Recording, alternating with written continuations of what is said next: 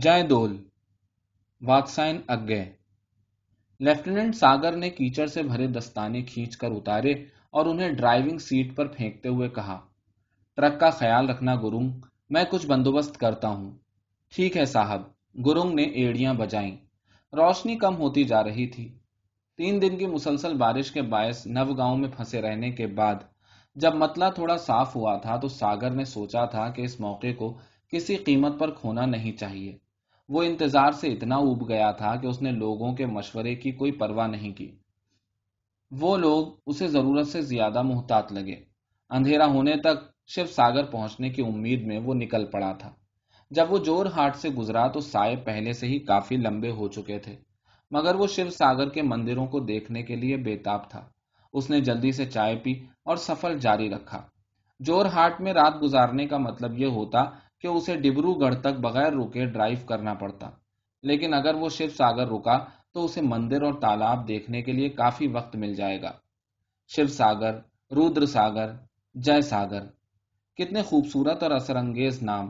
لفظ ساگر سے کافی بڑے تالابوں کا احساس ہوتا تھا۔ تالابوں کے کنارے مندر کتنے خوبصورت لگتے ہوں گے۔ آسامی، صاف ستھرے اور سلیقہ شیار لوگ ہوتے ہیں۔ اگر ان کے گاؤں دیکھ کر اندازہ لگایا جائے تو مندر یقیناً دیکھنے کے قابل ہوں گے۔ شیو دول، رودر دول، جے دول۔ جس کسی نے بھی تالاب کے کنارے واقع ان مندروں کو دول کہنے کا فیصلہ کیا، وہ یقیناً شاعرانہ تخیل کا مالک ہوگا۔ ساگر نے خزاں کی کسی شام دھندلی چاندنی میں اس کا تصور کیا۔ پانی پر جھلملاتے ان کے سائے بالکل کسی جھولتے دول یا پالنے کی طرح۔ تخیل کے زور پر وہ آگے بڑھتا رہا۔ تیس میل کا فاصلہ تو کچھ بھی نہیں بس ایک گھنٹے کی ڈرائیونگ۔ ابھی اسے سات میل اور طے کرنے تھے کہ اس کا ٹرک کیچڑ میں دھس گیا۔ اسٹیئرنگ اچانک اس کے ہاتھوں میں ڈھیلا محسوس ہونے لگا۔ مکھن کی طرح یا تیز بہاؤ میں کشتی کی پتوار کی طرح۔ جب اس نے رفتار کم کرتے ہوئے اسے سیدھا روکنے کی کوشش کی تو ٹرک اچانک بری طرح جام ہو گیا۔ لیکن پہیے بدستور گھومتے رہے اور کیچڑ پھینکتے رہے۔ حسب معمول بیلچا اور پھاوڑے سے کیچڑ ہٹانے کے بعد پہیے کے گرد زنجیر چڑھائی گئی، مگر وہ کیچڑ میں دھستے رہے اور گیئر بکس زمین کو چھونے لگا۔ جیسے یہ سب ناکافی تھا کہ انجن نے گڑگڑاہٹ کی اور بند ہو گیا اور دوبارہ اسٹارٹ نہ ہو سکا۔ اندھیرے میں لیفٹیننٹ ساگر کو گرنگ نظر نہیں آ رہا تھا۔ اسے اطمینان ہوا کہ گرنگ بھی اس کا چہرہ نہیں دیکھ سکتا تھا۔ گورکھا خاموش تباہ تھا، لیکن اس کی آنکھیں اور چہرے کی جھریاں کافی کچھ اظہار کرنے پر قادر تھیں۔ ان میں لیفٹیننٹ صاحب کی بے قراری پر لطف اندوزی کی ذرا سی بھی جھلک اس کے لیے ناقابل برداشت ہوتی۔ ایسا اس وقت ہوا جب ساگر نے اپنے دستانے پھینکتے ہوئے کہا تھا، میں کچھ بندوبست کرتا ہوں۔ اور کیچڑ میں اس سمت چلنے کی کوشش کرنے لگا تھا جو اس کے خیال میں شیو ساگر کی نشاندہی کرتی تھی۔ کیا بندوبست ہو سکتا ہے؟ اس نے سوچا۔ بادل پھر گھرائے تھے، کسی بھی لمحے بارش ہو سکتی تھی۔ اس راستے پر شیو ساگر آٹھ میل دور تھا تو دوسرے تالاب تین چار میل تو ہوں گے۔ اور اسے اس کا بھی علم نہیں تھا کہ مندر کے اطراف کچھ بستیاں ہوں گی یا نہیں۔ مگر جے ساگر اسے یاد آیا کہ اس نے کہیں پڑھا تھا کہ وہ ایک لمبے پورے میدان کے وسط میں واقع تھا، جہاں رانی جیمتی کو اپنے شوہر کا پتہ بتانے پر مجبور کرنے کے لیے جسمانی اذیت پہنچائی گئی تھی۔ پانچ ہزار مرد عورتیں اس کی ذلت اور دکھ دیکھنے کے لیے وہاں جمع ہوئے تھے۔ تو یقیناً میدان کافی بڑا رہا ہوگا۔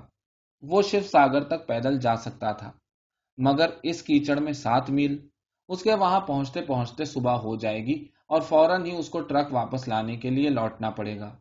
نہیں، یہ فضول تھا۔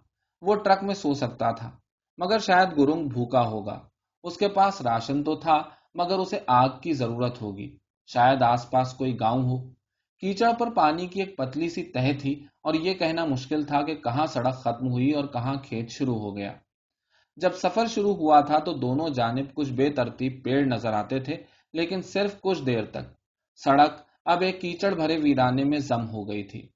دور کے پیڑ اسے اتنے دھندلے نظر آ رہے تھے کہ وہ تعجب میں پڑ گیا کہ وہ اصل میں وہاں موجود ہے بھی یا پھر اس کی اینک پر جمی نمی کی تہ اسے دھوکے میں ڈال رہی تھی۔ سڑک معلوم کرنے کا صرف ایک ہی طریقہ تھا، کیچڑ کی گہرائی۔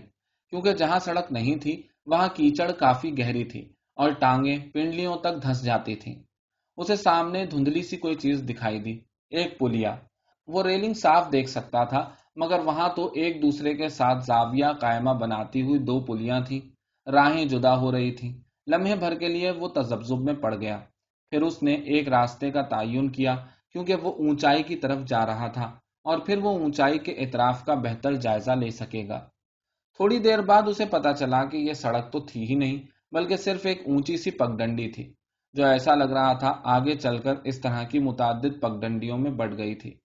پاس کے کھیتوں کی دولوں کی طرح اسے لگا کہ وہ ایسے مقام پر کھڑا تھا جہاں سے پگڈنڈیاں مختلف سمتوں میں جا رہی تھیں۔ ہر پگڈنڈی کے دونوں طرف پانی کی ایک چادر سی تھی۔ ایسا محسوس ہو رہا تھا جیسے سمندر میں بہت ساری ربڑ کی پگڈنڈیاں بچھا دی گئی ہوں۔ ساگر نے اپنے چاروں طرف محیط خالی بن کا جائزہ لیا۔ پھر اس نے آنکھیں سکوڑ کر دیکھا تو اب رالود افق پر اسے ایک گہرا سایہ نظر آیا۔ نہیں، یہ بادل نہیں ہو سکتا۔ یہ تو ایک عمارت تھی۔ اس میں روشنی نہیں تھی، مگر شاید اندر کوئی ہو۔ لیکن جب وہ قریب پہنچا تو اس کی امید کم ہو گئی۔ یہ عمارت کسی آسامی گھر کے مقابلے میں کافی بڑی تھی۔ اس علاقے میں آسامیوں کے گھر مٹی اور بانس کے بنے باشا تھے۔ اینٹوں کے گھر نہیں تھے۔ یہ کسی عمارت کا بہت بڑا ڈھانچہ تھا۔ نہ جانے یہ کیا تھا۔ اسے لگا جیسے اس کے سوال کے جواب میں آسمان ہلکا سا روشن ہوا اور دھندلا سا چاند کوہرے میں سے جھانکنے لگا۔ اس کی روشنی میں ساگر نے ایک سپاٹ چھت والی تعمیر دیکھی، کئی محرابوں والی۔ دو منزلہ بارہ دری جیسی تعمیر جس کی دو ایک محرابوں سے آسمان جھانک رہا تھا۔ ایک لمحے کے لیے وہ چونکا، پھر جیسے یادداشت نے گھنٹی سی بجائی۔ یہ تو اہوم راجاؤں کا موسم گرما کا محل تھا۔ اس کا کیا نام ہے؟ ہوا محل۔ نہیں، ایش محل۔ نہیں، اسے اچھی طرح یاد نہیں تھا۔ یہ محل اسی جگہ واقع تھا جہاں شہزادی جیمتی پر دفتن ہوا کرا اٹھی۔ جھاڑیوں میں ایک سرد لہر سی دوڑ گئی اور وہ سرگوشی کرنے کے سے عالم میں نیچے جھک گئی جیسے دربار میں بادشاہ کی آمد سے پہلے درباری۔ چاند کو چھپتا دیکھ کر ساگر نے تیزی سے اپنے چاروں طرف نظر دوڑائی، لیکن ابھی وہ خط افق بھی نہ دیکھ پایا تھا کہ چاند غائب ہو گیا۔ اگر اس نے محل کا نقشہ اچھی طرح اپنے ذہن میں بٹھانا لیا ہوتا، تو وہ اسے بھی اندھیرے میں کھو چکا ہوتا۔ ٹرک کو وہیں چھوڑا جا سکتا تھا۔ ساگر تیز تیز چلنے لگا۔ ایش محل اب اور بھی وسیع تر ہو گیا تھا۔ ستون کی کرسی ہی اتنی اونچی تھی کہ ایک عام آسامی اس کے پیچھے چھپ سکتا تھا۔ ساگر نے سوچا کہ صدر دروازے تک تقریباً پینتیس سیڑھیاں تو ہوں گی۔ جب وہ سیڑھیاں چڑھنے لگا تو ہر محراب سے ہوا پھر چل پڑی۔ ایسا لگا جیسے درجن بھر غسیلی آوازیں اسے للکار رہی ہوں۔ کون ہو تم؟ رات کو میرے سکون میں خلل ڈالنے والے؟ یہ چیلنج اتنا واضح تھا کہ جواب میں ساگر صرف زیر لب ہی بڑبڑا سکا۔ صرف میں، ساگر، رات گزارنے کے لیے پناہ کی تلاش میں۔ ہوا جیسے کسی پوپلے منہ والے بوڑھے کی طرح ہنس رہی تھی۔ اور اس کا تمسخر اڑا رہی تھی۔ ہی ہی ہی۔ یہ وہ ہوا محل ہے جو اہوم راجاؤں کی ایش و عشرت کا مرکز ہوا کرتا تھا۔ وہ یہاں شراب و شباب و عیاشی کے بھرپور مزے لوٹنے میں ایسے جٹے ہوتے جیسے کتا کسی ہڈی سے۔ اور تم یہاں پناہ کی تلاش میں آئے ہو۔ ہی ہی ہی۔ آخری سیڑھی پر ایک محراب کے نیچے رک کر ساگر نے چاروں طرف نظر دوڑائی۔ عجیب سناٹا، بھیانک ویرانہ۔ بجلی، گھن گرج اور تیکھی موسلادھار بارش۔ یہ ہوا میں تنہائی کا احساس تھا یا نیچے کا بےکراں سناٹا۔ دن بھر کی موسلادھار بارش کے باعث کراتا ہوا خالی میدان۔ شاید اسی جگہ، اسی محراب کے نیچے کبھی اہوموں کا بادشاہ غرور سے سینہ اکڑا کر بایاں انگوٹھا پیٹی میں ڈالے کھڑا ہوا ہوگا۔ اور بھویں چڑھائے سرد اور پر تکبر نظریں جمائے اس نے حقارت سے اپنے مجبور و معذور عزیزوں کو دیکھا ہوگا۔ جیسے کوئی سانڈ نحیف بیلوں کے ریوڑ کو دیکھ کر ان کی طاقت کا اندازہ لگاتا ہو، اور پھر اس نے اپنا دایاں ہاتھ اٹھا کر ایزا رسانی کو بڑھانے کا حکم دیا ہوگا۔ ساگر کاپنے لگا۔ اس کی ٹانگیں پتھر کی سی ہو گئیں۔ وہ محراب کی کرسی سے ٹیک لگا کر سیڑھیوں پر بیٹھ گیا۔ لمبی ڈرائیونگ کی وجہ سے وہ تھک گیا تھا۔ اس کی کمر اکڑ گئی تھی۔ اور کیچڑ سے بھرے راستے پر متواتر نظریں جمائے رہنے کی وجہ سے اس کی آنکھوں میں بے پناہ درد ہو رہا تھا۔ جیسے کسی نے اس کی آنکھوں میں ریت جھونک دی ہو۔ چبھن کے باعث آنکھیں بند کرنے پر بھی سکون کا احساس نہیں ہوتا تھا۔ کاش وہ بغیر دیکھے اپنی آنکھیں کھلی رکھ سکتا یا پھر اپنے اندر جھانک سکتا۔ چولک تھا۔ اہوموں کا راجا۔ ایک ایسے قبیلے میں جو راجاؤں کو دیوتا سمجھتا ہو۔ یہ ایک فطری عمل تھا کہ تخت پر بیٹھنے کے لیے ان میں شاہی خون ہو اور ان کے تمام اعضا بالکل بے عیب ہوں۔ ایک زخمی شخص راجا نہیں ہو سکتا کیونکہ دیوتا معذور کیسے ہو سکتا ہے؟ راجا کو دیوتا کی طرح جسمانی طور پر مکمل ہونا چاہیے۔ چولک پھا کا تخت پر قبضہ بالکل اہوم روایت کے مطابق تھا۔ اپنے باپ کو مارنے کے ذریعے، مگر اپنے آپ کو اس عمل سے بچانے کے لیے اس نے قتل کا راستہ اختیار کیا۔ کیونکہ صرف وہی راجکمار جن کے تمام اعضا بے عیب ہوں، اس کے حریف ہو سکتے ہیں۔ تو اس سے بچنے کا آسان اور بہتر طریقہ یہ تھا کہ ہر شہزادے کے کسی ایک حصے کو کاٹ لیا جائے۔ چاہے وہ کتنا ہی معمولی کیوں نہ ہو، جیسے ایک کان یا چھوٹی انگلی، یہ تو ایک انسانی طریقہ تھا جس میں قتل کی کوئی ضرورت نہیں تھی۔ کہاوت ہے، سانپ بھی مر جائے اور لاٹھی بھی نہ ٹوٹے۔ لیکن اگر سانپ کے دانت ایسے ہی نکالے جا سکیں، تو اسے مارنے کی کیا ضرورت؟ چولک پھا نے اپنے سپہ سالار کو طلب کیا اور اسے خفیہ حکم دیا کہ اسی رات ہر شہزادے کی چھوٹی انگلی یا کان کاٹ لیا جائے۔ اور اگلی صبح تھالی میں رکھ کر دربار میں تخت نشینی کی تقریب سے پہلے پیش کیے جائیں۔ ایش محل کی یہ محراب شاید وہی جگہ تھی جہاں چولک پھا نے اس خون آلود چڑھاوے کو پیر کے انگوٹھے سے چھو کر ٹھکرا دیا تھا۔ چولک پھا اہوموں کا غیر متنازع راجا، مگر ایک شہزادہ تو فرار ہو گیا تھا۔ جی ہاں فرار۔ لیفٹیننٹ ساگر نے جیسے ناراض راجا کی پھنکار سنی، بچ نکلا، دور وہاں، صحیح سلامت۔ ساگر نے آنکھیں سکوڑ کر مشرقی کنارے پر بادلوں کی چھتری کو دیکھا جو اسے قیدی بنائے ہوئے تھی۔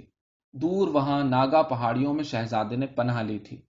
ناگا یعنی قبائلی سردار اہوم بادشاہوں سے بھیانک جنگل جیسی سخت نفرت کرتے تھے۔ کتنی نسلوں سے چلے آ رہے جھگڑوں کے سبب انہوں نے اپنے درمیان ایک خطہ چھوڑ دیا تھا جس پر کسی کا قبضہ نہیں تھا، مگر سوائے نمک کی پٹیوں کو لے کر اکثر جھڑپیں ہوتی رہتی تھیں۔ کیونکہ وہ دونوں کے لیے اہم تھیں۔ لیکن ایک اہوم باغی کا ناگا گاؤں میں پناہ لے لینا ناقابل معافی توہین تھی۔ ہوا پھر کراہ اٹھی۔ ساگر کو لگا جیسے وہ اپنی گردن پر چولک پھاکی غسیلی آگ کی گرمی محسوس کر رہا ہو، کیونکہ وہ بالکل اسی جگہ بیٹھا تھا جہاں غصے سے کانپتا ہوا چولک پھا کھڑا ہوا ہوگا۔ اس کی گرم سانس زہریلی اوس کی مانند اینٹوں کی محراب پر گر رہی ہوگی۔ لیکن راج کمار فرار ہونے میں کامیاب نہ ہو سکے گا۔ اس کی بیوی تو وہیں تھی۔ اس کو معلوم ہوگا کہ وہ کہاں تھا۔ اس کو معلوم کرنا پڑے گا۔ جے متی جو سارے آسام کی خوبصورت عورت تھی اور لوگوں کے لیے دیوی جیسی تھی، اسے اس سے کیا مطلب؟ اس کے بادشاہ چولک پھا کو تو صرف محفوظ رہنے سے غرض تھی۔ جیمتی کو اپنے شوہر کے لیے یرغمال بننا پڑے گا اور شہزادے کو بادشاہ کے حوالے کرنا پڑے گا۔ اسے اس کی جان نہیں لینی تھی۔ بس صرف ایک کان یا چھوٹی انگلی، بائیں ہاتھ کی چھوٹی انگلی بھی کافی ہوگی۔ جیمتی کو اس کا پتہ بتانا پڑے گا۔ وہ تو صرف ایک محکوم تھی، ایک ماتحت اور بادشاہ کو اپنی رعایا پر مکمل اختیار تھا۔ ایک لہجے کے لیے چاند نکل آیا۔ ساگر کے سامنے ایک بے کراں بے شکل، خالی ویرانہ تھا۔ جھاڑیوں کی سرسراہٹ، ہوا کی کرا اور محرابوں سے نکلتی غسیلی سیٹیوں کی آواز، اس کو آوارہ، تنہا گھومتی ہوئی محسوس ہوئی چاند پھر چھپ گیا۔ بارش کی ایک تیز جھڑی اس کے چہرے پر پڑی تو اس نے آنکھیں بند کر لی اسے لگا جیسے ہوا دبی دبی کراہوں کی آواز سے بھر گئی ہو۔ ہوا کا تیز جھونکا، اسے ننگی پشت پر گہرے نیل ڈال دینے والی سادیا کی پتلی چھڑی کے وار جیسا لگا۔ سادیا، یہ نام کسی ایسے مقام سے وابستہ تھا جس کا تعلق کسی لاش سے تھا، مگر اسے یاد نہیں آ رہا تھا کس کی لاش۔ نہیں جے متی کی نہیں۔ جے متی تو وہاں پر بڑے فخر سے تن کر کھڑی تھی۔ ایک تکلے کی طرح شیش ناک کے پھن پر، جس کے چاروں طرف زمین گردش کرتی ہے۔ صبح کی پہلی کرن کی طرح ساکت۔ ایک ہفتے سے شکنجے میں جکڑی ہوئی خاموش، اکیلی، انچھوئی، اچھوت، اپنی اٹوٹ ہمت کے زرنی لبادے میں ملبوس اور پانچ ہزار خاموش، مغموم، تماشائی۔ ساگر لرس کر سیدھا بیٹھ گیا۔ جیمتی کے گلے سے آسمان کو چیرتی ہوئی ایک چیخ نکلی۔ جیسے کسی ماہی گیر کا کانٹا کسی کچھوے کے جسم کے کسی نرم گوشے میں گھس گیا ہو۔ کیا جیمتی نے ہمت ہار دی؟ نہیں، ایسا نہیں ہو سکتا۔ وہ تو اس جھاڑیوں جیسی بھیڑوں کے درمیان ایک اونچے اور مضبوط دیودار کے درخت کی طرح تنہا کھڑی تھی۔ دفتن ایک مغرور، سخت آواز اس کے کان کے پاس ابھری۔ میں راجا ہوں۔ چوک کر ساگر نے چاروں طرف دیکھا۔ سنہری ریشمی پوشاک، ریشمی شال گردن کے گرد سونے کے منکوں کی ایک زنجیر اور دوسری بڑے ناتراشیدہ زمرد کی۔ چہرے پر جاہو جلال، بولنے والے کا جسم مضبوط، ابھرے ہوئے پٹھے، پھولے ہوئے نتنے اور چکنی چمکدار جلد حکمرانی کی عادت کے مظہر تھے۔ لیکن اس کی آنکھوں کے گوشوں کی سرخی اپنی کہانی آپ سنا رہی تھی یا پھر یہ تکبر، شراب، غصہ، شہوانیت یا صرف خون کی پیاس تھی؟ ساگر کی آنکھیں اس پر ایسے جمی ہوئی تھیں جیسے مفلوج ہو گئی ہوں۔ اجنبی پھر بڑبڑایا۔ جے متی ہوں۔ اس نے چٹکی بھر مٹی مسل کر ہوا میں اڑاتے ہوئے کہا، اگر ادھورا بھی ہو تو شاہی فرمان تو فرمان ہی ہے۔ ساگر احتجاج کرنا چاہتا تھا۔ ظالم، راکشس۔ لیکن اجنبی کی سرخ آنکھوں میں ایک زبردست سحر انگیز قوت تھی۔ ساگر نے اس کی آنکھوں کا تعقب کیا تو دیکھا کہ جیمتی واقعتاً ہمت ہار چکی تھی۔ اس کا جسم ڈھیلا پڑ گیا تھا۔ جلات کا کوڑے والا ہاتھ ہوا میں رکا ہوا تھا۔ مجمے پر سکتے کسی کیفیت تاری تھی۔ ساگر نے بھی سانس روک لیا۔ اسے لگا جیسے اسے اب صاف دکھائی دینے لگا ہے۔ جیمتی کے سامنے ایک ناگا سورما کھڑا تھا۔ اس کے بالوں میں پر سجے تھے۔ چہرے پر چیتے جیسی دھاریاں تھیں۔ گلے میں لکڑی کی کھوپڑیوں کی مالا۔ کمر کے گرد گھاس کا گھاگرا اور ہاتھ میں بھالا تھا۔ ایسا لگ رہا تھا جیسے وہ جیمتی سے کچھ کہہ رہا ہو۔ متکبر اجنبی پھر بولا چولک پھا کے حکم میں مداخلت کرنے والا، یہ ننگا اور بےحودہ کون گستاخ ہے؟ لیکن اچانک ناگا کی آواز اونچی ہو گئی اور وہ سننے لگا جیمتی تمہارا عزم بے مثال ہے، لوگ تمہاری عزت کرتے ہیں، لیکن بادشاہ کے اختیارات بھی تو لامحدود ہیں، تو پھر بیکار مزاحمت سے کیا فائدہ؟ ضد چھوڑ دو اور شہزادے کا پتہ بتا کر اپنے آپ کو اس اذیت سے بچا لو۔ شہزادی نہ تو کچھ بولی اور نہ ہی چلائی، بس ایک خفیف سی کرا ہی اس کے ہوٹوں سے ابھری۔ ناگا پھر بولا، چولک پھا، صرف اپنی جان بچانا چاہتا ہے اور شہزادے کی جان لینا نہیں چاہتا۔ کان کی ایک لو یا چھوٹی انگلی کی کیا اہمیت ہو سکتی ہے؟ یہ تو کوئی دوستانہ کشتی میں بھی کھو سکتا ہے۔ شہزادی نے کوئی جواب نہیں دیا۔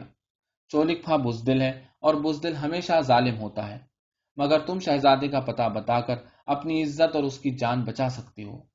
ہاں اس کے کندھے کے پاس سے آواز آئی۔ ساگر نے گھوم کر دیکھا، اجنبی کے ہوٹوں پر یارانہ مسکراہٹ کھیل رہی تھی۔ ساگر نے گستاخانہ لہجے میں کہا، ہوں سے کیا مطلب؟ اجنبی نے اپنے آپ کو سنبھالا اور ساگر کو اوپر سے نیچے تک دیکھا، جیسے سوچ رہا ہو کہ جواب دینا بھی چاہیے یا نہیں۔ اور اپنے ہوٹوں کو اور بے رحمی سے گول کرتے ہوئے کہا، میں چولک پھا اور بزدل جلد ہی اسے معلوم ہو جائے گا۔ اب تک تو وہ میری طرف سے بول رہا تھا۔ ناگا جے متی کے قریب پہنچ کر جھکا اور دھیمے لہجے میں کچھ بولا۔ چولک پھا تیوری چڑھا کر بڑبڑایا۔ وہ کیا سرگوشی کر رہا ہے؟ ساگر نے آگے جھک کر سرگوشی کا مطلب سمجھنے کی کوشش کی۔ جے متی شہزادہ اپنے دوست ناگا سردار کے پاس محفوظ ہے۔ چولک اس کو نہیں پکڑ سکتا۔ تم اس کے بارے میں کیوں نہیں بتا دیتی؟ دیکھو، تمہارا خوبصورت جسم اور ساگر تن کر کھڑا ہو گیا۔ کیونکہ جے متی کے جسم میں جیسے بجلی کی لہر سی دوڑ گئی ہو۔ وہ سیدھی ہوئی اور ناگا کی جانب بڑھی اور درد انگیز مگر صاف لہجے میں بولی، ہجڑے، بزدل، تم ناگا گھر میں کیسے پیدا ہوئے؟ شہزادہ امر ہے چولک پھا جیسا گیدڑ اسے چھو بھی نہیں سکتا۔ کیا لوگ یہ نہیں کہیں گے کہ اس کی جیمتی نے بے وفائی کی اور ظلم کے آگے گھٹنے ٹیک دیے؟ جا، میری آنکھوں سے دور ہو جا۔ تو نے ناگا گاؤں کے نام پر کلنک لگایا ہے۔ مجمے میں ہلچل پیدا ہوئی۔ سرکنڈوں میں ایک شدید سرد لہر سی دوڑ گئی۔ لہر جو مٹیالے پانی کو عبور کرتی ہوئی بڑے بڑے دائروں میں پھیلتی جا رہی تھی۔ ہوا نے غسیلے سانپ کی مانند پھنکار بھری، بادل گرجے اور مزید گھنے ہو گئے۔ رات گھرنے لگی۔ تاریخ رات، قیامت کی رات، تباہی کی رات۔ یہ ساتویں رات تھی یا نویں رات؟ جیمتی پر ایک عجیب سی خاموشی تاری تھی۔ عجیب سا سکوت۔ یہ ضد کا سکوت تھا یا تھکن کا؟ کیا یہ وہی مجمع تھا یا دوسرا؟ کیا یہ وہی ناگا سوری تھا یا دوسرا؟ یا مجمع میں کئی ناگا شامل تھے؟ چولک پھا نے سختی سے کہا، پھر وہی برہنا وحشی، ناگا نے کہا، جیمتی، راجکماری جیمتی۔ راجکماری ساکت تھی۔ ناگا نے پھر کہا، راجکماری، مجھے ناگا سردار نے بھیجا ہے جس نے تمہارے شوہر کو پناہ دے رکھی ہے۔ میری بات سنو۔ راجکماری ہلکے سے لرزی۔ اس نے آہستہ آہستہ آنکھیں کھولی۔ اور بغیر کوئی لفظ بولے ناگا پر جما دی ان سب کو راجکمار کے بارے میں بتا دو۔ یہ لوگ اس تک نہیں پہنچ سکتے۔ سردار اس کی حفاظت کر رہا ہے۔ راجکماری کی آنکھیں غصے سے بھر گئیں۔ بڑی کوشش کے بعد اس نے کہا بے چارہ وہ اور کچھ نہ کہہ سکی۔ نقاہت سے اس نے اپنے سوکھے لبوں پر زبان پھیری۔ اسے پانی دو۔ چولک پھا نے وہیں سے حکم دیا۔ اسے بولنے دو۔ کسی نے گلاس اس کے لبوں پر لگایا؟ اس نے ایک لمحے کے لیے بے دلی سے پانی کو گھور کر دیکھا اور پھر ناگا کو، پھر اس نے مشکل سے ایک گھونٹ لیا۔ صرف ایک گھونٹ، زیادہ نہیں چولک پھا نے کہا۔ راج کماری نے اپنے چاروں طرف جمع مجمے پر دھیرے سے ایک نظر ڈالی۔ پھر ناگا سپاہی پر ایک سرد نظر ڈالتے ہوئے کہا، کمار محفوظ ہے تو کیا؟ لیکن یہ لوگ، اس کے لوگ جو اپنے رہنما، ایک آدرش، ایک امید، ایک قوت کے منتظر ہیں، تاکہ اس ظالم کا، غاصب کا قلع قما کر سکیں۔ ان لوگوں کا کیا ہوگا؟ کیا میں صرف کمار کے لیے ہی یہ سب سہ رہی ہوں؟ میں اس کے قول، اس کے آدرش، اس کے مستقبل کی خاطر یہ سب۔ وہ چپ ہو گئی چولک پھا نے تیزی سے مجمے پر ایک نظر دوڑائی۔ آنکھیں کسی پر رکی نہیں، جیسے نظر ڈالنے کے قابل کوئی بھی چیز اسے دکھائی نہ دے رہی ہو، یا جیسے وہ مکوڑوں کے چھتے کو دیکھ رہا ہو۔ ناگا نے آہستگی سے کہا، مگر لوگ تو چولک پھا کے ساتھ ہیں، ہے نا؟ جیمتی نے ایک لہجے کے لیے نظریں جما کر اسے دیکھا اور دھیرے سے بولی چولک پھا، اور پھر ایسا منہ بنایا جیسے یہ ظاہر کرنا چاہتی ہو۔ اس کا نام بھی لینے سے اس کی زبان گندی ہو جائے گی۔ لوگ کمار کے ساتھ ہیں۔ اس نے زور دے کر کہا، جا کر کمار اور سردار کو بتا دو۔ اور پھر رک گئی۔ پھر اچانک شدت سے پکار اٹھی۔ لیکن تم تو ناگا ہو ہی نہیں۔ تم تو ایک کیڑے ہو، ایک غلیز گد کے محکوم۔ جاؤ اور اس کے خونی پنجے چاٹو۔ پھر اس نے چولک پھا کو دیکھا۔ اس کے تاثرات سے ایسا ظاہر ہو رہا تھا جیسے کسی چمکدار رینگنے والے کیڑے کو دیکھ کر گھن آ رہی ہو۔ میرا مالک، میرا بادشاہ، کہاں ہے وہ؟ ناگا نے مسکرا کر پوچھا۔ میں یہاں ہوں۔ چولک پھا نے کہا، متحدہ اہوموں کا حاکم آلہ ناگا سپاہی اچانک اس کے قریب پہنچ گیا۔ ساگر نے محسوس کیا، کسی وجہ سے مجمے کا رویہ بدل گیا تھا۔ چاروں طرف وہی بے ڈھب اندھیر میدان لیکن اب کہیں نظم و ضبط کسی کیفیت کی جھلک نظر آ رہی تھی۔ ناگا تماشائی چاروں طرف بکھرے ہوئے تھے، مگر کہیں کسی منصوبے کی خفیف سی بو محسوس کی جا سکتی تھی۔ ناگا نے بہت قریب سے کہا، میرے آقا، میرے بادشاہ کا اقبال بلند ہو۔ یکایک ایک زوردار گرج نے آسمان کو جیسے چیر کر رکھ دیا۔ ساگر چونک کر کھڑا ہو گیا۔ چوکنا، حیرت زدہ۔ اس نے دیکھا کہ ناگا سپاہی نے بھالا پکڑ کر جست لگائی۔ حالانکہ اس کا بھالا اینٹوں کے درمیان پھنس گیا تھا، مگر اس نے چولک کو زیر کر دیا تھا اور اس کے سینے پر چڑھا بیٹھا تھا۔ مجمے میں جیسے بجلی سی کوند گئی اور وہ پکار اٹھے۔ راج کمار سلامت رہے۔ کسی نے پھانسی کے تختے پر چڑھ کر جلات کو مار گرایا تھا۔ کسی اور نے اپنا انگوچھا اتار کر جیمتی پر ڈال دیا تھا اور تیسرا تیزی سے اس کی رسیاں کھولنے کی کوشش کرنے لگا۔ لیکن چولک پھا اور ناگا سپاہی، ساگر دیکھ رہا تھا۔ ساکت، مبہوت اچانک اس نے دیکھا کہ ناگا تنہا ہے اور چولک پھا کے ہاتھ میں خنجر تھا، جسے وہ ناگا کے کان کے پیچھے گھونپنے کی کوشش کر رہا تھا۔ ناگا اس خطرے سے بے خبر تھا۔ وہ تو چولک پھا کی ہیرے جواہرات سے لدی گردن پر اپنی انگلیاں گاڑنے کی کوشش میں تھا۔ چولی کی آنکھوں میں خطرے کا احساس جاگا جس سے خنجر پر اس کی گرفت ڈھیلی پڑ گئی اور وہ وار سہنے کے لیے اپنے آپ کو تیار کرنے لگا۔ کمار چولک پھا پر حاوی تھا۔ موت ناگزیر، لیکن اگر وہ نہ بھی مرتا اور چولک کو مارتے وقت صرف زخمی ہو جاتا اور چولک پھا مر جاتا، تب بھی کمار، انگہین شہزادہ، اس کا کیا ہوگا؟ ساگر اچھل کر میدان میں آ گیا۔ اسے ہر صورت میں چولک پھا کو روکنا چاہیے، خنجر چھین لینا چاہیے۔ وہ اب غیر محتاط تھا۔ اس کے کیچڑ بھرے بوٹ سیڑھیوں پر پھسل گئے اور وہ کئی سیڑھیاں نیچے جا گرا۔ اب کیا ہوگا؟ چولک پھا کی گرفت خنجر پر سخت ہو گئی تھی اور وہ نشانہ سادھے حملے کے لیے تیار تھا۔ صرف ایک لمحے کی بات تھی۔ زمین پر کھڑے کھڑے ساگر نے ریوالور نکالا اور بجلی کی صورت کے ساتھ نشانہ لے کر فائر کر دیا۔ چاروں طرف دھواں بھر گیا تھا۔ جب تک دھواں تحلیل نہیں ہوا، وہ کچھ بھی نہ دیکھ پایا۔ لیکن دھواں تحلیل کیوں نہیں ہوا؟ وہاں تو آگ لگ گئی تھی اور ایش محل نے آگ پکڑ لی تھی۔ شولے ایک محراب سے دوسری محراب تک پھیل رہے تھے۔ کیا چولک پھا آگ میں تباہ ہو گیا تھا؟ اور کمار کیا یہ جوش اس کے اعزاز میں تھا یا جیمتی کے؟ ایک زبردست کان کے پردے پھاڑ دینے والا شور اسے گھیر رہا تھا۔ اسے بھمر کی طرح اپنے درمیان کھینچ رہا تھا۔ یہاں تک کہ اس کا سر گھومنے لگا اور اس کی ٹانگیں موم کی طرح پگھلنے لگی اسے اپنے آپ کو سنبھالنا چاہیے۔ لیفٹیننٹ ساگر اٹھ کر بیٹھ گیا۔ اس نے ایک پریشان کن نظر چاروں طرف دوڑائی تو کچھ اس کے حواس گرد و پیش پر مرکوز ہوئے۔ کچھ فاصلے پر اسے دو گاڑیوں کی ہیڈ لائٹ رات کی تاریکی میں جلتی نظر آئیں۔ ایک گاڑی کے اوپر سرچ لائٹ لگی تھی، جس کی روشنی رک رک کر ہوا محل پر پڑ رہی تھی۔ جیسے تاریکی کے کسی دیوتا کے سیاہ آسمان سے سیاہ تر زمین پر اترنے کی منتظر ہو۔ دونوں ٹرکوں کے برقی ہارن پوری قوت کے ساتھ بج رہے تھے۔ ساگر اپنی کیچڑ سے لت پت اور اکڑے ہوئے بدن کو جھٹک کر کھڑا ہو گیا۔ کیا اسے محراب کے نیچے نیند آ گئی تھی؟ اس کی نظریں محراب کے بالائی حصے کی طرف اڑ گئیں۔ دھندلا سا چاند بادلوں سے نکل آیا تھا اور محراب کا کھردرا خاکہ صاف ابھر آیا تھا۔ پھر پوری طرح جاگنے کے بعد وہ احتیاط سے آہستہ آہستہ سیڑھیاں اترنے لگا۔ یہاں تھوڑی دور پر ایک ٹرک ہے صاحب۔ نیچے سے گرم کی آواز آئی۔ یہ ہمارے ٹرک کو کھینچ کر لے جائے گا۔ ساگر نے نگاہیں اٹھا کر سامنے دیکھا اور پھر کھڑے ہو کر گھورنے لگا۔